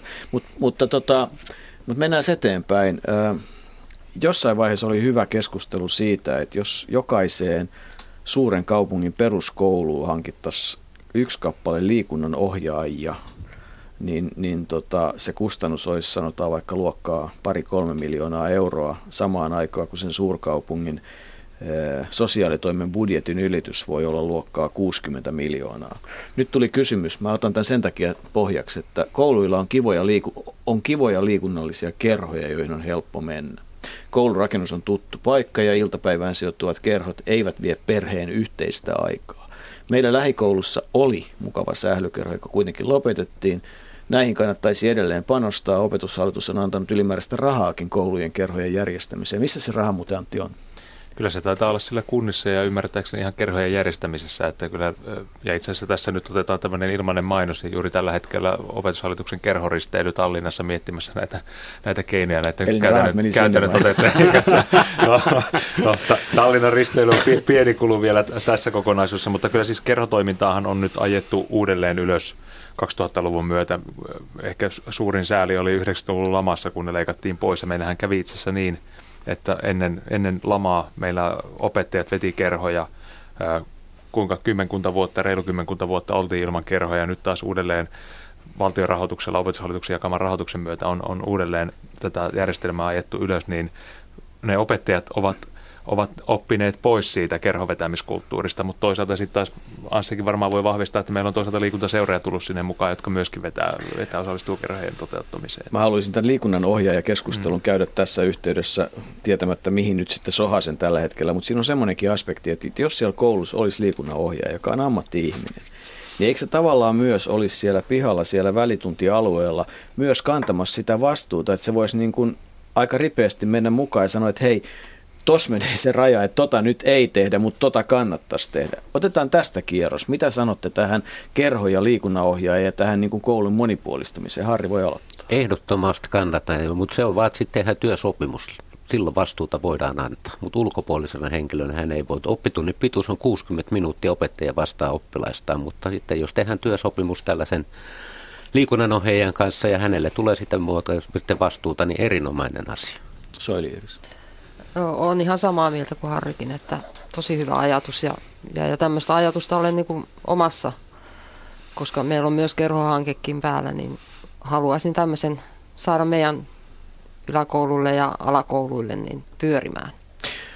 Antti on pöydässä tässä kohtaa, mutta me hypätään sun yli, koska sä oot viran puolesta paikalla. Anssi Rauramo, mitä sanot tähän asiaan? Oliko nämä esimerkit muuten luvuista suunnilleen oikeita, mitä sanoit? On, ne jo ihan riittävän suuntaan antavia. Tota, liikunnanohjaaja ehdottomasti. Mä oon lähtenyt koko aika siitä, jos puhutaan liikkuvasta koulupäivästä, liikunnallisesta koulupäivästä, niin, niin täytyy olla joku, joka toteuttaa sitä. Ei meillä ole kaikissa kouluissa soile-iiriksiä ja harreja. Et niin kauan se on hyvä, jos koulussa on intomielisiä opettajia, rehtoreita, jotka tekevät sen omasta selkänahasta ja tekevät sen ekstrana. Et jos me halutaan, että tämä toimii kunnolla, niin siellä pitää olla henkilö, joka sen, sen hoitaa. Mutta mä vähän komppaan Anttia tässä, että tämä kerhotoiminta on lähtenyt ihan oikeasti uudella tavalla liikkeelle. Et nyt on kunnan ja kolmannen sektorin kanssa kyllä löydetty hyviä mallinnuksia. Parasta, mitä siellä on tapahtunut, niin pelkohan oli, ja, ja ainakin silloin kun mä itse liikuin ja, ja ohjasinkin vielä näitä, niin silloinhan siellä liikkui ne lapset niissä kerhoissa, jotka liikkui muutenkin, ja se oli pitkään sitä samaa, mutta nykyään näihin kerhoihin tavoitetaan oikeasti sellaisia lapsia, jotka ei liiku esimerkiksi urheiluseuroissa, ja se ei tarkoita sitä, että jos lapsi ei liiku seurassa, että hän olisi liikkumaton lapsi. No nyt saat, Antti, kommentoida. Kiitoksia. Anssilta tietysti viisaita, viisaita sanoja. Sen verran sanon kuitenkin, annan perspektiiviä, että, että varmastikin näin, että tavoitetaan. Meillä on uusia hienoja kerhomalleja, eh, ehkä siitä vanhoista perinteisistä liikuntalajikerhoista on päästy monipuolisimpiin kerhoihin, jotka tavoittaa sitten niitä eri nuoria kuin niitä, jotka on siellä seuratoiminnassa jo mukana. Mutta taas toisaalta meidän objektiiviset mittaukset fyysisestä aktiivisuudesta kertoo sen, että, että kyllä me vaan harmillisen vähän pystytään toimimaan niiden oppilaiden kanssa, jotka liikkuu terveytensä kannalta liian vähän, myöskin kerhoilla. Että, mm. että näin on, se on ongelma kaikilla näillä toimenpiteillä, mihin tullaan vapaaehtoisesti paikalle, niin sinne yleensä tulee ne, jotka jo muutenkin kokee sen asian mielekkääksi tai on saanut siinä onnistumisen kokemuksen. Tärkeintä on se, että koululaiset liikkuisi enemmän, eli olisivat liikkuvampia, on se sitten koulussa tai muualla. Ja nyt puhelimessa on Jarno Ilola, ja jos ymmärsin oikein, niin haluaisi hiukan puhua liikuntapaikoista noin yleisemminkin. Hyvää iltaa. Hyvää iltaa. Kyllä joo, sanotaanko esimerkkinä nyt sellainen, että itse on Helsingin lähiössä kasvanut, ja kuusikymmentäluvulla vielä oli tilaa niin, että pystyi joka korttelissa pelaamaan jalkapalloa tai pesäpalloa. Se ei nyt enää tietysti nykyään ole mahdollista, enkä tiedä, saisiko siihen lapsia ja nuoria niin lähtemäänkään, mutta toinen, mikä mun mielestä on semmoinen pahempi asia, on se, että aiemmin kaupungin liikuntapaikat oli täysin avoimia ja vapaasti kaikkien käytettävissä. Urheilukentillä saattoi olla niin, että ainoat lajit, mitä ei pystynyt täysin omaehtoisesti harrastaa, oli ehkä seiväshyppy ja moukarin heitto. Nykyään kaikki nämä liikuntapaikat on suljettu korkeilla aidoilla, ja ainoastaan seurojen vuoroilla on mahdollista päästä sinne tekemään jotain urheilusuoritteita. Eli lähinnä se, että tota, ne pitäisi olla avoimia. Kuka tahansa pitäisi päästä kokeilemaan mitä tahansa mahdollista urheilulajia siellä, ja mahdollisesti sen jälkeen innostua siitä. Ja vielä parempi, jos siellä sitten olisi se liikunnanohjaaja, joka, tota, joka sen sijaan, että heittäisi pois, niin kannustaisi ja pyytäisi sisään kokeilemaan, antaisi niin kuin kunnon huumedealerin tavoin niin vähän kokeilumaistiaisia ja, ja niin edelleen. No, tämä oli sarkastista no, huumoria, mutta joo, varmaan tässä, tätä tarkoittaa. Tota, Tapanilan urheilukenttä aikanaan oli juuri tällainen, jossa lähes kaikki lajit oli mahdollisia. Siellä oli iltaan saakka vahtimestari, joka antoi selkeitä ohjeita esimerkiksi keihään heittoon ja muihin tämmöisiin lajeihin. Keihään heittokin oli mahdollista, vaikka kenttä oli täynnä ihmisiä. Otetaan tästä kiinni. Kiitos, Jarno Ilola, ja jatketaan keskustelua täällä studiossa. Ja, ja tota, vaikka me ei puhtaasti liikuntapaikoista puhutakaan, niin tämä liittyy niin läheisesti. Onko tässä, Anssi Rauramo, myös osin sitten tämä sama ongelma, tämä turvallisuuskysymys, vai mikä tässä on kysymyksessä? No, tässä on turvallisuuskysymys, mutta kyllä tässä on kysymys myös siitä, että, että seurat on vahvasti ottanut tämän liikunnan hoitaakseen, ja se perustuu kyllä lähtökohtaisesti ihan lakiinkin, että kunta luo olosuhteita ja seurat pyörittää toimintaa, mutta tämä on meillä selkeästi lähivuosien painopiste, että me ajatellaan ja pohditaan sitä, miten ne lapset, jotka eivät syystä tai toisesta seuratoiminnassa mukana, niin miten heille löytyisi vapaita aikoja tähän liikuntaan ja sitä tilaa liikkua. Ulkokentillä mä väitän, että se on kyllä osittain vieläkin mahdollista. Toki munkin sydän itkee verikyyneleitä, kun mä katson, että hienot kentät on korkeilla aidoilla, aidoilla tuota, ympäröity. Mutta ennen kaikkea sisäliikuntatiloissa paikoissa tämä on ongelma, että sinne, sieltä ei löydy kyllä kerta kaikkiaan mitään tilaa sellaisille nuorille, jotka ei liiku seuroissa. Mä haluaisin tähän sitten laventaa keskustelua, Jaakka, käytte kukin kommenttinne siitä, että onko tässä nyt tultu myös siihen tilanteeseen, että kun seurat on ottanut tämän tehtävän, niin se tarkoittaa, että ovat ottaneet myös yhä nuoremmat sinne seuratoimintaan, jolloin ollaan siinä tilanteessa, että ne yhä nuoremmat ei mahdollisesti käy siellä koulukerhossa ja sitten ajaudutaan siihen tilanteeseen, että tulee selkeät valintaa ne, jotka haluaa urheilla ja ne, jotka ei, että niinku tavallaan tämä niinku ojasta allikkoon tietyiltä osin yhtään seuroilta mitään pois viemättä. Mä Antti. Nyt kommentoisin tota Anssin puheenvuoroa tuossa siltä osin, että Anssillakaan ei varmaan olisi mitään sitä vastaa, että saa, hän saisi ison resurssin ja rupeaa rakentamaan liikuntapaikkoja. Että kyllä se ongelma ymmärtääkseni on, on siellä, että, ja varsinkin pääkaupunkiseudulla, että kun on, olosuhteet on kortilla ja, ja tota, tietenkin ne on isoja investointeja aina ja, ja Anssikin varmaan investoi sen, minkä, tota, minkä määrärahoja irtoaa ja tarpeen mukaan tiettyihin paikkoihin. Että, että kyllähän se tilanne olisi se, että jos meillä olisi enemmän liikuntapaikkoja, sitä kautta rupeaa syntyä tilaa myös sille vapaalle liikkeelle, mutta että se on erittäin suuri taloudellinen kysymys sitten myös, mutta mutta tuosta tota, Jarno Ilolan puheenvuorosta ottaisin sen kiinni, että, että kyllä meillä ehkä tässä tulevaisuudessa voisi olla paikka semmoisen lähiöiden liikuntaolosuhteiden kehittämiseen, missä nyt ei puhuta, puhuta tota valaistuista täysmittaisista radoista välttämättä, vaan, vaan pieniä, pieniä paikkoja, jotain monitoimiareenoja tai, tai jotain sen tyyppisiä tai, tai liikuntapuistoja muuten, että et, et tämä voisi olla uusi, uusi tämmöinen kehitys. Koulujen yhteyteen, koulujen yhteyteen pihoihin. Anssi saa kommenttipuheenvuoroja ja sitten Harri ja Soili-Iiris. Mä peräänkuulutan tässä kuitenkin vielä niin kuin varsinkin kaupunkiympäristössä Helsingissä sitä, että tämmöistä uusi ajattelu, että iltapäivisin on kuitenkin liikuntapaikoilla tilaa. Et nyt on niin, että siihen asti kun koulut liikkuu, niin on, on kentät aika täysiä ja, ja sitten seuratoiminta nuorilla alkaa vasta tuo seitsemäntoista kolmekymmentä kahdeksantoista, niin siinä välissä Helsingissä on kyllä vielä niin kuin tyhjää tilaa ja sen täyttäminen on ensiarvoisen tärkeää, että niin pystytään täyttämään ne tilat maksimaalisesti.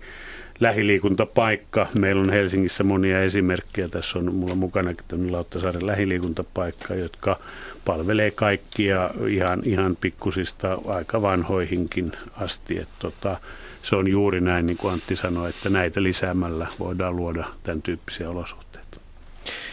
Harri Liikanen, Karhulan näkökulma asiaa ja oma näkökulmasta tietenkin. Joo, tästä oikeastaan monta asiaa tuli, mutta jos nyt ihan ensimmäistä mentäisiin noihin urheiluseuroihin ja puhuttiin niistä ja heidän osuutaan ja heidän merkityksestään, niin ehkä vähän sohaisen, mutta ikävä kyllä tuntuu, että urheiluseurat näkee nämä nuoret ja lapset asiakkaina enemmän kuin että se liikkuminen olisi se, mitä haetaan. No, toivottavasti olen väärässä, mutta näistä lähiliikuntapaikoista, tota, tämä on yksi oikein mun lempilapsi ja lempiaihe Karhulasta nimenomaan, koska Karhulassa on alakouluja, esikouluja, yläkouluja, kaikki sopivan matkan päässä, turvallisen etäisyyden päässä niin sanotusta Katajaisten kentästä, joka suurin piirtein menee suoksi kohta siellä Karhulan jäähallin vieressä ja tota noin, olen tästä aikaisemminkin puhunut ja no ei se tuulta purjeisiin ota ja tiedän, että se maksaa, mutta siinä olisi mun mielestä sellainen paikka nimenomaan Karhulassa. Karhulassa on hieno keskuskenttä, ei siinä mitään, mutta se saavutettavuus ja tavoitettavuus olisi niin paljon helpompi esimerkiksi alakoulujen puolelta ja eskareiden puolelta. Ja tätä kaiken kaikkiaan yhteistyötä eri hallintokuntien välillä täytyisi mun mielestä kunnan tasolla lisätä, ettei siirretä enää rahaa taskusta toiseen. Meillä on ne kolmekymmentäviisi pillaria. Viime vuonna nuorisotoimi kysyi, kun ne tiesi, että meillä on, saako he lainata niitä kesäleirille, yhteiskunnalle, Etelä-Kymenlaakson kuntien välinen leiri. Mä että ilman muuta, totta kai saatte lainata. Sitten kysyt, mitä se maksaa? Ei se mitään maksaa. Te palautatte pyörät siinä kunnossa. Niin te oli vähän niin kuin ihmeessä, että mitä, eikö heidän tarvitse maksaa sitten mitään. No toki minä voin sitten sanoa, että minä, ehkä minä saisin käyttää teidän jotain leirikeskusta sitten vähän samalla korvausperiaatteella. Toivottavasti byrokraatti ei kuuntele sinua. Todennäköisesti kuuntele. Soili-Iiris, mitä? Kyllä mitä? Joku sisäinen tarkastus puuttuu siihen. Aivan. No niin, mutta joka tapauksessa siis, onko nämä ongelmat, kohtaako nämä samantyyppiset ongelmat Pellon tyyppistä paikkakuntaa? No kyllä tietenkin kohtaa, että, että meillä on salit on tyhjänä koulun jälkeen ja siellä olisi mahdollisuus pitää erilaisia juttuja, mutta ei ole tekijöitä. Hmm. Seurat, he ei pääse, vielä siihen aikaan kukaan ei pääse ohjaamaan. Mutta se olisi yksi ratkaisu justiinsa se, mistä äsken puhuttiin, että olisi se liikunnan ohjaaja. Hmm. Onko tässä nyt vähän semmoinen tilanne myös, että, että niin kuin tavallaan tämä lisäliike kouluun ja, ja muuta, niin tämä iltapäivä, niin, niin tavallaan pikkusen uudelleen miettimällä sitä, että missä seurat on parhaimmillaan, missä koulut on parhaimmillaan, missä liikunnanopettajat on parhaimmillaan, niin ehkä vähän työjakoa vielä reivaamalla, niin voitaisiin saada parempia tuloksia. Mitä sanoo liikuntajohtaja? Paljon teillä on seuroja Helsingissä? kahdeksansataa, josta neljäsataa on, neljäsataa on semmoista toimintaa, että ne on avustuksen avustusten piirissä. Että tota, mitä sanot tähän toiminnan reivaamiseen ja miettimiseen? Ihan ehdottomasti, että tämä yhteistyö kun löytyy kunnolla ja se on asia, missä ollaan selkeästi edistytty, että, että ne seurat, jotka tekee hyvää toimintaa, niin sieltä löytyy apuja näihin iltapäiväkerhoihin ja, ja tähän tekemiseen, näiden iltapäivätuntien täyttämiseen. Ää, ja Kyllä mä mielenkiinnolla odotan sitä ensimmäistä kokeilua, joka varmasti tehdään tavalla tai toisella Helsingissäkin, että koulussa olisi oikeasti tämmöinen liikunnanohjaaja, joka vastaisi siitä kokonaisvaltaisesta liikunnallisesta koulupäivästä, tai on se nimi nyt mikä tahansa sitten. Antti Blom. Joo, kyllä mä tässä, tässä ottaisinkin siitä kysymyksestäsi, niin... niin Tota, me tarvitaan erilaisia ratkaisumalleja, koska tässäkin pöydässä on jo erilaisia kuntia, erilaisia toimijoita, erilaisia olosuhteista. Niin kuin Soili-Iiris sanoi, niin kyllä Pellossa on varmasti hyvin erilainen tilanne seurojen suhteen, tarjonnan suhteen, ammattitaitoisten ohjaajien suhteen kuin sitten Helsingissä, jossa on, ei voi sanoa ehkä rajattomat resurssit, mutta että on, on, on hyvät resurssit tälläkin saralla ja seuro, seuroillakin on todella ammattimaista toimintaa. Että, että valitettavasti meillä on Suomessa myös kuntia, jossa ei välttämättä ole yhtään urheiluseuraa, samalla kuntia, jossa ei esimerkiksi ole liikuntatointakaan, että tota, ja kun puhutaan koulusta, niin toiminnot, joita me kehitetään, pitää olla sellaisia, että ne toteutuu joka koulussa. Otetaan tähän väliin puhelu, jatketaan sitten vielä tästä aiheesta vähän laajentaen. Hyvää iltaa, liikunnan opettaja, ilmeisesti täysin palvellut, Tyyne Sinivuori. Hyvää iltaa. Mikä on viestinne tähän iltaan ja liikuttamiseen koulussa? No heti sanon nyt todella sen, että olen kahdeksankymmentä nyt tällä hetkellä. Ja siitä on kaksikymmentäviisi vuotta, kun nyt olisi, kun olen ollut koulun opettajana. Mutta jatkuvasti seuraan, koska asun koulun vieressä ja näen nämä koululaiset tässä kulkevan, urheiluseura on lähellä tässä. Ja se... mikä minua tässä nykyaikana ärsyttää, että siis kaikkein tärkein on toi raha. Puhutaan, mä oon ollut urheiluseuran puheenjohtaja pitkään ja todella liikunnan opettajana. Mutta siis yhdeksänkymmentäluvulla kerhotoiminnat lopetettiin, jota en ymmärtänyt ollenkaan, mutta urheiluseura oli mukana. Ja verin kerhotoimintaa myöskin sillä, että urheiluseura tuki sitä. Ja, ja todella tämän näin silloin hyvin merkittävänä. Mutta jos mennään tähän opetukseen, kyllä mä näen, että liikunnan opettaja on se, joka sitä liikuntaa opettaa ja antaa mahdollisuudet nuorille eri liikuntamuodoissa, jos, jos sieltä löytyy sitten innostuneita, mutta mä en näe, että koulun tehtävä on se, että sieltä nypitään tämmöisiä innokkaita, jotka nyt on, on tosiaan, että niistä tehdään jotain menestyneitä urheilijoita, vaan se liikunnan opettajan tehtävä on antaa se innostus näille nuorille. Ja itse koin sen aikanaan niin, että pystyin todella, se oli, ei, ei se ole helppo tehtävä olla liikunnanopettaja, lajeja on valtavasti ja pitäisi niin kuin antaa kaikista, niin kuin täälläkin, tämä on pieni paikkakunta Kortesjärvi. Nyt kuulumme Kauhavaan, mutta edelleen Kortesjärvellä on yläkoulu, en tiedä kuinka kauan. Mm. Ja, ja se, että jos se opettaja on hyvä, niin se kyllä innostaa ne nuoret mukaan. Näin se on. Tyyne Sinivuori, me otamme tästä kiinni ja jatkamme tästä studioväen kanssa. Oikein paljon kiitoksia soitosta ja mukavia liikunnallisia hetkiä tähän kevääseen. Edelleen olen mukana verran eläkeläisten liikuntaa, vaikka tässä tosiaan tämä ikä, ei ikä ole mikään rajoite. Ei, se on, joskus vaan, se on joskus vähän hidaste, mutta se on vaan hyvä asia. Oikein mm. hauskaa illanjatkoa teille. Me otamme kiinni tästä asiasta täällä ja sivuamme sitä silläkin lailla, että yhtä aikaa kun hän sanoi, hän otti tämän aspektin, niin samaan aikaan tulee koko ajan se, että mitä koulu voi tehdä ja mitä koulu voi tehdä siihen, että, että tukee nimenomaan perheitä, joka on se perusyksikkö kuitenkin tämän asian kanssa. Että jos perheessä asiat on kunnossa, niin, niin sitten lapset liikkuu. Ikävä kyllä kaikissa perheissä ei riitä voimia näiden asioihin. Mennään taas yksi kierros ajatuksia, mitä on tullut. Anssi Rauramo, aloita sieltä päästä. No ensiksi mä otan äskeisen soittajan puhe- puheenvuorosta kiinni, että ei ole helppo tehtävä olla liikunnanopettajana. Siinä mä oon täsmälleen samaa mieltä. Perheitä voidaan tukea monella tavalla. Meillä on tällä hetkellä esimerkiksi sellainen kampanja, että kouluterveydenhoidon kanssa yhdessä poimitaan lihavia, liika lihavia lapsia. Niitä ei lehti-ilmoituksella saa, että kouluterveydenhoito ohjaa meidän ihan räätälöityyn liikunnan ja, ja ravinto-oppiin, ja yhtäkkiä meillä on koko perhe siellä. Antti. Joo, tästä Tyyne Sinivuoren kommentista, niin hän totesi tuossa, että lajeja on valtavasti ja käytännössä niitä tulee joka vuosi lisää. Ja hyvä niin.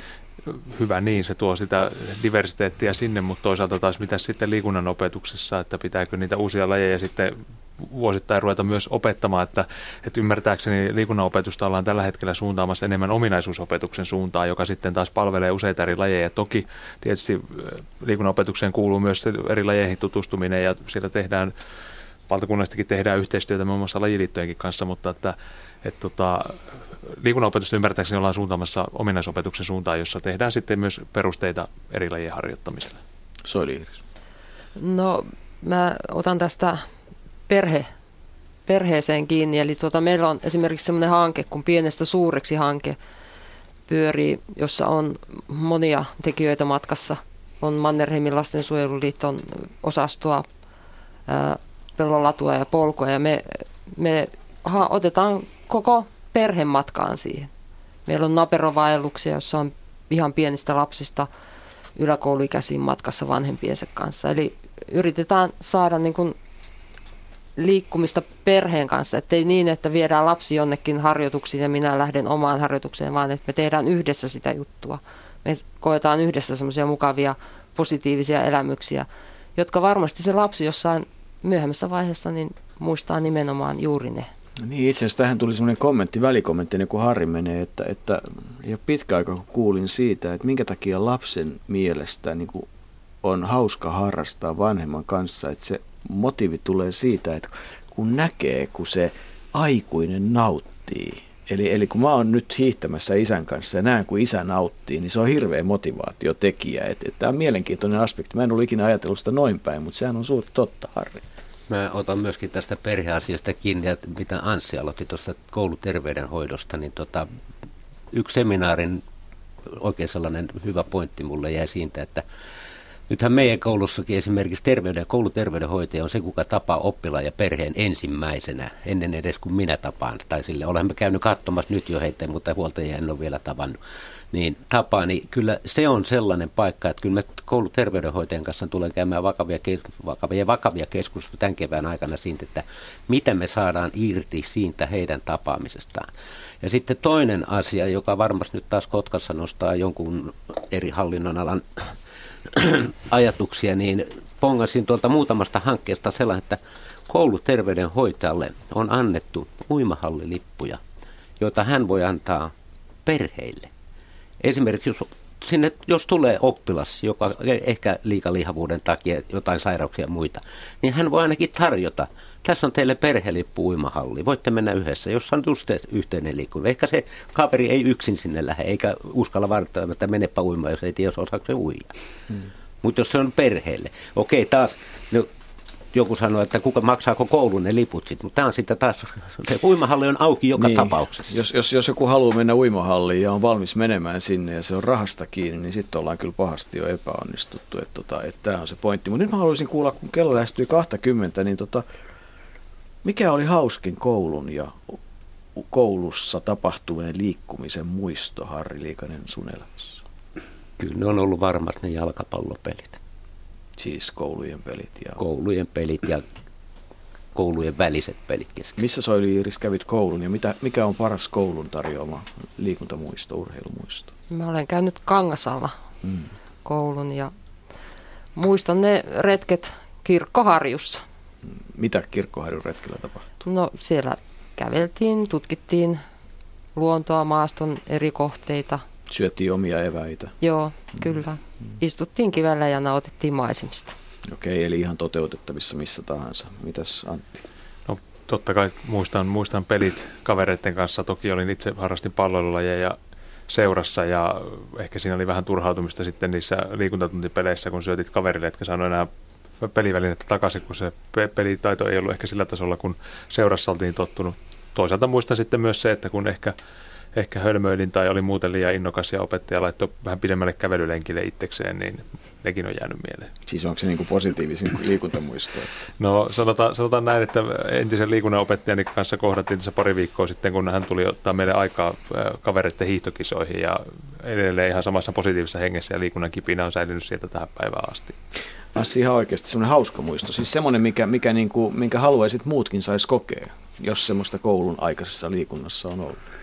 No nyt kun väisit tuon ajatusmaailman johonkin ihan muualle, mitä ajattelin, niin kyllä mä olin peesaamassa Harria lujasti ja olisin sanonut, että kyllä ne oli ne koripallopelit, jotka jäi mieleen. Ja voin sanoa kyllä, että, että naapurikoulua vastaan, Munkkiniemi vastaan Munkkivuori, niin äh, seitsemänkymmentäyhdeksän semifinaali niin on varmasti viiden pelin joukossa, jotka parhaiten muistan. Mutta yleisesti ottaen, niin, niin onko... Äh, vanhoja koulukaveria sellaisia, jotka ei vaikuttanut, että ne olisi niin urheilullisia tai urheilusta kiinnostuneita, mutta sitten myöhemmin on käynyt ilmi, että, että niin kuin koulun, koulussa tapahtuneessa liikunnalla on iso merkitys. No, mä ehkä menisin tässä tähän yhteisöllisyyteen, että meidän koulun joukko, joka oli maan paras siihen aikaan, niin, niin se kyllä loi koko kouluun sellaisen yhteisöllisyyden, että esimerkiksi professori Halila, joka urheiluväelle on varsin tuttu, niin on sanonut, että se on hänellekin, vaikka hän ei ollut niin kovin urheilullinen, niin, niin yksi muisto, muistorikkaimpia muistoja koko kouluajalta. Ja ennen kuin kello on kaksikymmentä, niin tota, käydään niin sanottu summa summarum puheenvuoro ja aloitetaan nyt sitten Soili-Iiris sinulta, että et kun nyt on puolitoista tuntia pikkusen tätä taas pengottu ja te olette seminaarissa ollut, niin, niin tota, onko ajatus sama kuin illan alussa, että, että tota, mitkä on niitä painopistealueita? Kyllä, mulla on. Eli? Eli mä edelleenkin, mä haluan tehdä sitä, tai haluaisin antaa niille nuorille, että se on elämäntapa, se on, se on tätä arkea. Liikkuminen kuuluu arkeen. Eli kaikki, mitä liikunnan kanssa voidaan tehdä, voi olla hauskaa. Mennään retkelle, mennään katsomaan tapahtumia, mennään hyppiin uimahalliin, mennään vaikka tekemään sitä sun tätä. Harri, mitä, mitä ajatuksia... Onko ajatukset muuttunut puolentoista tunnin aikana vai oletko edelleen samojen painopistealueiden? Aivan varmasti olen samojen alueiden kanssa. Ja Eli? Yksi tärkeä seikka on mun mielestä edelleenkin se, että sitä hyvää viestiä sanomaa pitää levittää koko kunnan sisällä. Ja Kotkassa ollaan todellakin luomassa sitä strategiaa kunnan tasolla, että työryhmää varmasti ihan lähitulevaisuudessa paletetaan kasaan ja tämän vuoden aikana vielä lautakuntaan ja sitten valtuuston hyväksyttäväksi ja levitetään se koko koulun Kotkan sisällä. Tuliko tämän illan aikana Anssi Rauramo Helsingin tulevaan liikuntastrategiaan ajatellen nimenomaan liikkuvaa koulua, niin joku uusi lause? No ei välttämättä uutta lausetta tullut, mutta Mutta se on kyllä ihan selkeästi huomattavissa, että vaikka sitä täällä välillä ajattelee, että Helsinki on Helsinki ja niin irrallaan muusta, niin ihan selkeät esimerkit niin Pellosta kuin Karhulastakin, niitä voi toteuttaa Helsingissäkin ja tuoda tämän tyyppisiä mallinnuksia Helsinkiin. Ja kyse on nyt siitä, että rakennetaan tämä olosuhde ja käytetään se liikunnallisuus mahdollisuutena. Ja Liikkuva kouluhankkeen päällikkö, tulevan ohjelman päällikkö, entistä isompi byrokraatti Antti Blom, niin tota, saat viimeisen viisikymmentä sekuntia hyväksesi. No niin, kiitoksia tästä. Tota, tästä tällaista jäi mieleen se, että yritän todistaa, että Anssi on väärässä, että siihen ei mene kolmekymmentä vuotta. Mulla on kolme vuotta toivottavasti aikaa ja katsotaan, palataan siihen sitten Anssi sitten siinä vaiheessa. Miten, miten tota, tunti aktiivisuutta sijoitetaan koulupäivään? Sen tulen edelleenkin tästä miettimään eri tavoilla. Liikunnan ja osallisuuden kautta viihtyisämpi kouluilmapiiri, niin kuin tässä on pöydän ääressä tänään kuultu. Ja tota, sitten sen lisäksi vielä selvitetään liikunnan vaikutus niihin oppimistuloksiin meillä Suomessa, että suomalaisissa kouluissa. Nyt kiitokset sekä äänitarkkailijalle että kaikille, jotka ovat ottaneet vastaan puheluita, viestejä, sähköposteja ja teille vieraille Soili-Iiris Taivainen, Antti Blom, Harri Liikanen, Anssi Rauramo. Kiitoksia.